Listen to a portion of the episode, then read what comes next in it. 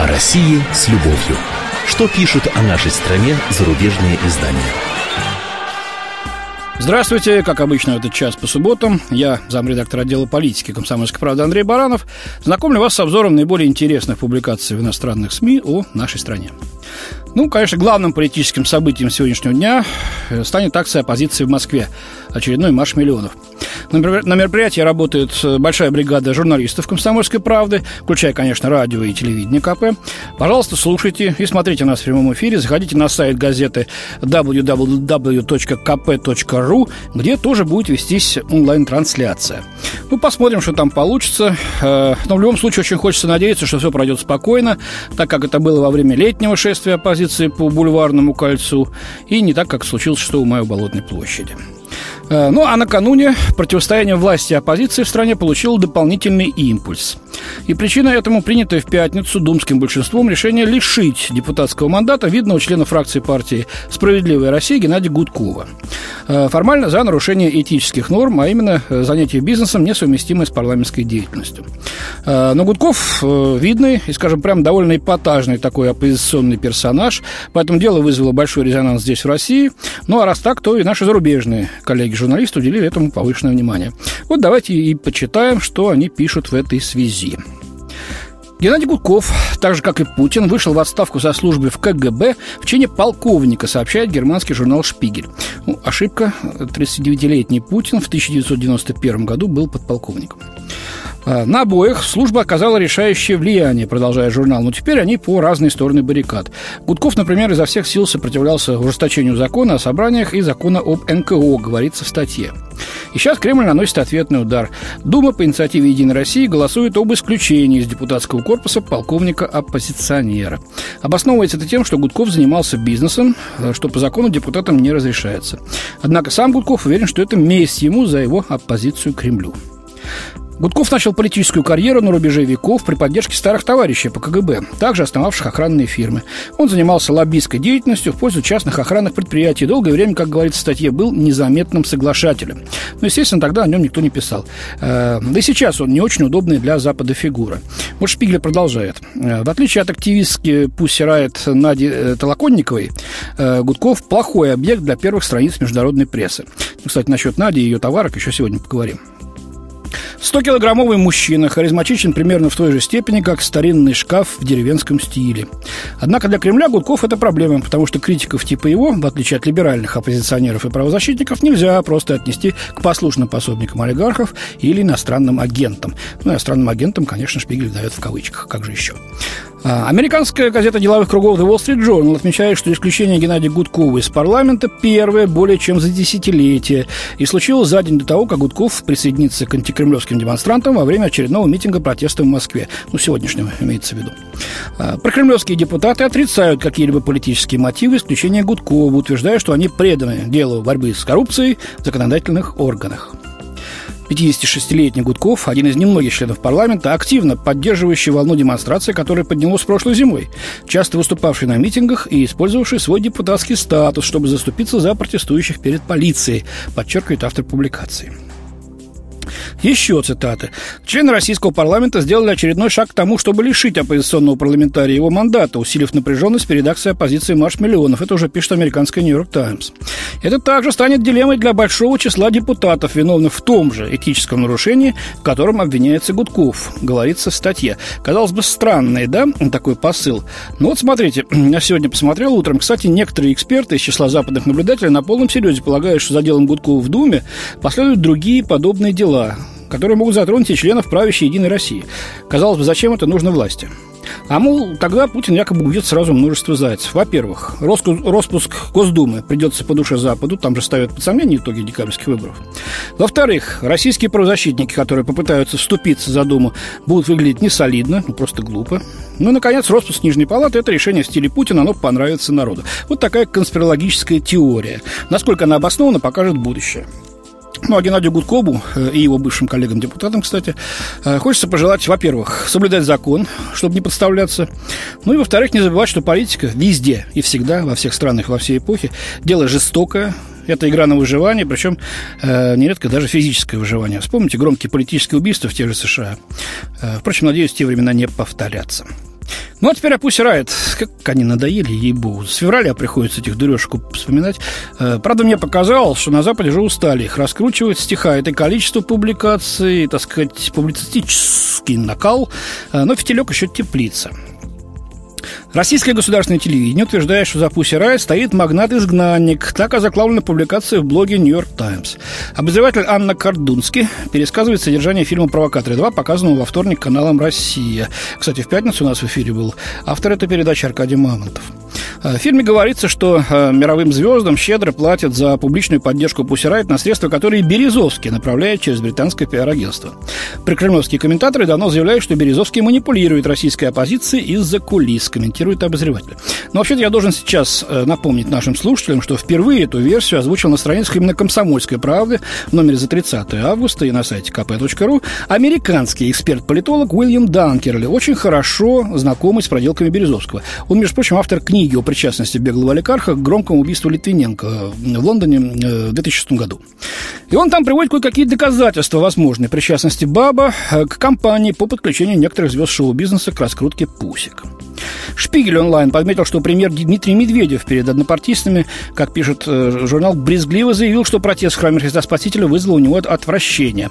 Однако, по его мнению, Пусирайт хватило бы условного срока с учетом времени, проведенного в СИЗО. А вот Борис Райшустер из другого германского журнала «Фокус», который, ну, уже, наверное, лет 5-6 на моей памяти нещадно критикует российские власти и все, что они делают, дал слово Надежде Лаконниковой и ее подружкам. Ну, через адвокатов, надо полагать. И те бросились повторять уже не раз сказанное. А, вот цитата. «За накачанной ботоксом демократии скрывается примитивный авторитаризм», уверена Толоконникова. «Права человека не соблюдаются, имеют место постоянные репрессии». Другая цитата. «Мне не хватает оппозиционного духа улиц. Я ведь пропустила майские демонстрации, придется пропустить пропустить сентябрьский. Это уже сожалеет э, Екатерина Самуцевич. Еще. А, а еще просто невозможно слушать проклятую милицейскую волну, постоянно играющую в нашем внутреннем дворике. Это добавляет уже третья участница, осужденная из этих пусера, это Мария Алехина. Самое страшное, в общем, для всех трех, как мне кажется, так ни в чем и не раскаявшихся и, похоже, ничего и не понявших, это забвение, угасание вопли вокруг их имен и поступков. Ну, вот и стараются.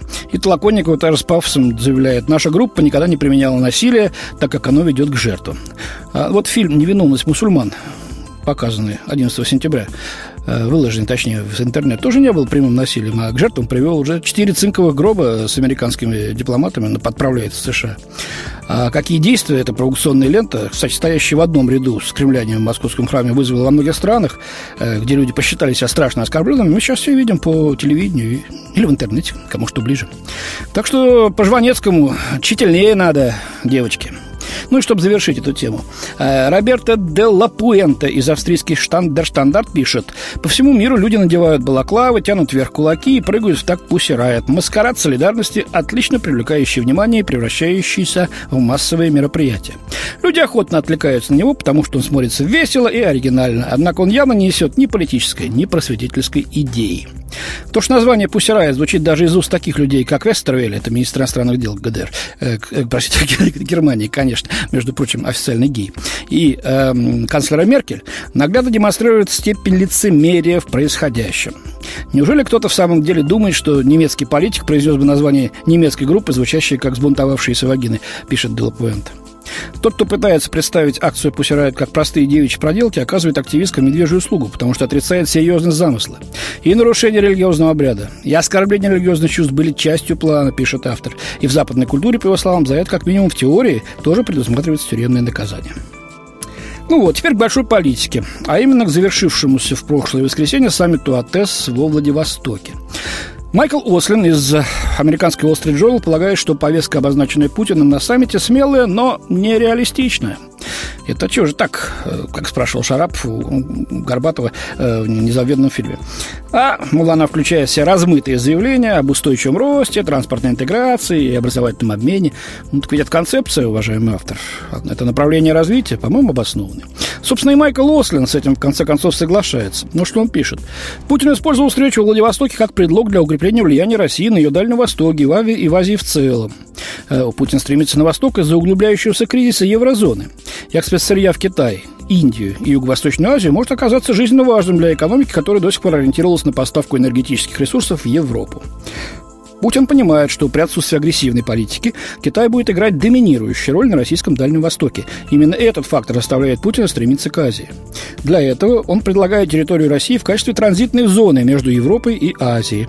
И Владивосток прекрасно расположен для того, чтобы стать главным пунктом транспортировки в Европу по морю, поскольку арктические воды будут продолжать освобождаться от льдов, отмечает автор. Далее Путин захочет использовать это как предлог для укрепления безопасности в регионе путем размещения сил вдоль тысяч миль транспортных артерий. В США стоят перед тяжелым выбором, делает вывод обозреватель. Но необходимо признать, что действия Путина открывают некоторые возможности. Вашингтон и Москва обеспокоены одними и теми же проблемами в Азии и могут вести сотрудничество по вопросам морской безопасности и торговли. Конец цитаты. Ну, вот так автор, собственно, сам себе и ответил. То есть сначала всю российскую политику в регионе ритуально раскритиковал, по устоявшимся законам жанра, а потом косвенно признал, что не столь уж она размыта и неэффективна. Ну, хотя бы так, мы, собственно, не в обиде. Китайский фактор привлек внимание и Эндрю Крамер из «Нью-Йорк Таймс». Когда китайский инвестор, пишет он, купил ферму недалеко от деревни Астанина в Свердловской области несколько лет назад, он назвал ее «Золотая земля». Сейчас между рядами громоздящихся друг на друга теплиц работают десятки китайских батраков, собирающих помидоры, пишет автор. Согласно данным Всемирной продовольственной программы, России принадлежит самый большой в мире запас пахотных, но на данный момент необработанных земель. Это наследие распавшейся советской системы колхозов и депопуляции сельской местности последние два десятилетия, рассказывает Крамер. Пять лет назад, до начала финансового кризиса, китайское правительство начало переговоры с Россией по поводу инвестиций в российские сельхозугодия. Программа дала свои плоды в этом году, принеся 1 миллиард долларов, вложенных китайской инвестиционной корпорацией в объединенный российско-китайский фонд. Китайские инвесторы арендуют, а в некоторых случаях и покупают землю в России. «Золотая земля», вот эта ферма, одна из девяти китайских ферм в Свердловской области. Еще больше хозяйств появилось южнее, в Челябинской области. Китайские овощные фермы существуют даже под Москвой и Петербургом, отмечает Эндрю Крамер. Рекрутировать работников для ферм не составляет проблемы. Китайские полольщики, сажальщики сборщики вполне готовы отправиться в путь из Манчжурии на Дальний Восток и на российский запад через всю Сибирь. Для них это дорога к заработку, как для бесчисленных мексиканских сборщиков винограда в Калифорнии, филиппинских нянек в Дубае или алжирских дворников во Франции. При этом некоторые скептически, в России, естественно, смотрят на будущее экономических связей с Китаем, признает корреспондент. Эти скептики указывают на глубокое недоверие, уходящее корнями к приграничным конфликтам на реке Уссури. Э, россияне также опасаются, что... Ну и на море тоже. Россияне также опасаются, что расширение экономического сотрудничества обернется волной китайской иммиграции, которая захватит все малозаселенные территории страны, отмечает автор публикации. Вот он ссылается на мнение жительницы Астанина э, Надежды Колесовой, оценившей приток китайцев в деревню так. Это все неплохо, но если они не поработят наших детей в будущем. И вот в заключение Нью-Йорк Таймс приводит такие данные. Сейчас в России проживает около 400 тысяч китайских мигрантов, что составляет, правда, малую толику всех иммигрантов, большая часть которых выходцы из бывших советских республик Средней Азии. Вот такой интересный взгляд. Ну и в завершение сегодняшнего обзора. Большая Москва будет французской. Ну, пишет, естественно, французская же газета «Либерасьон».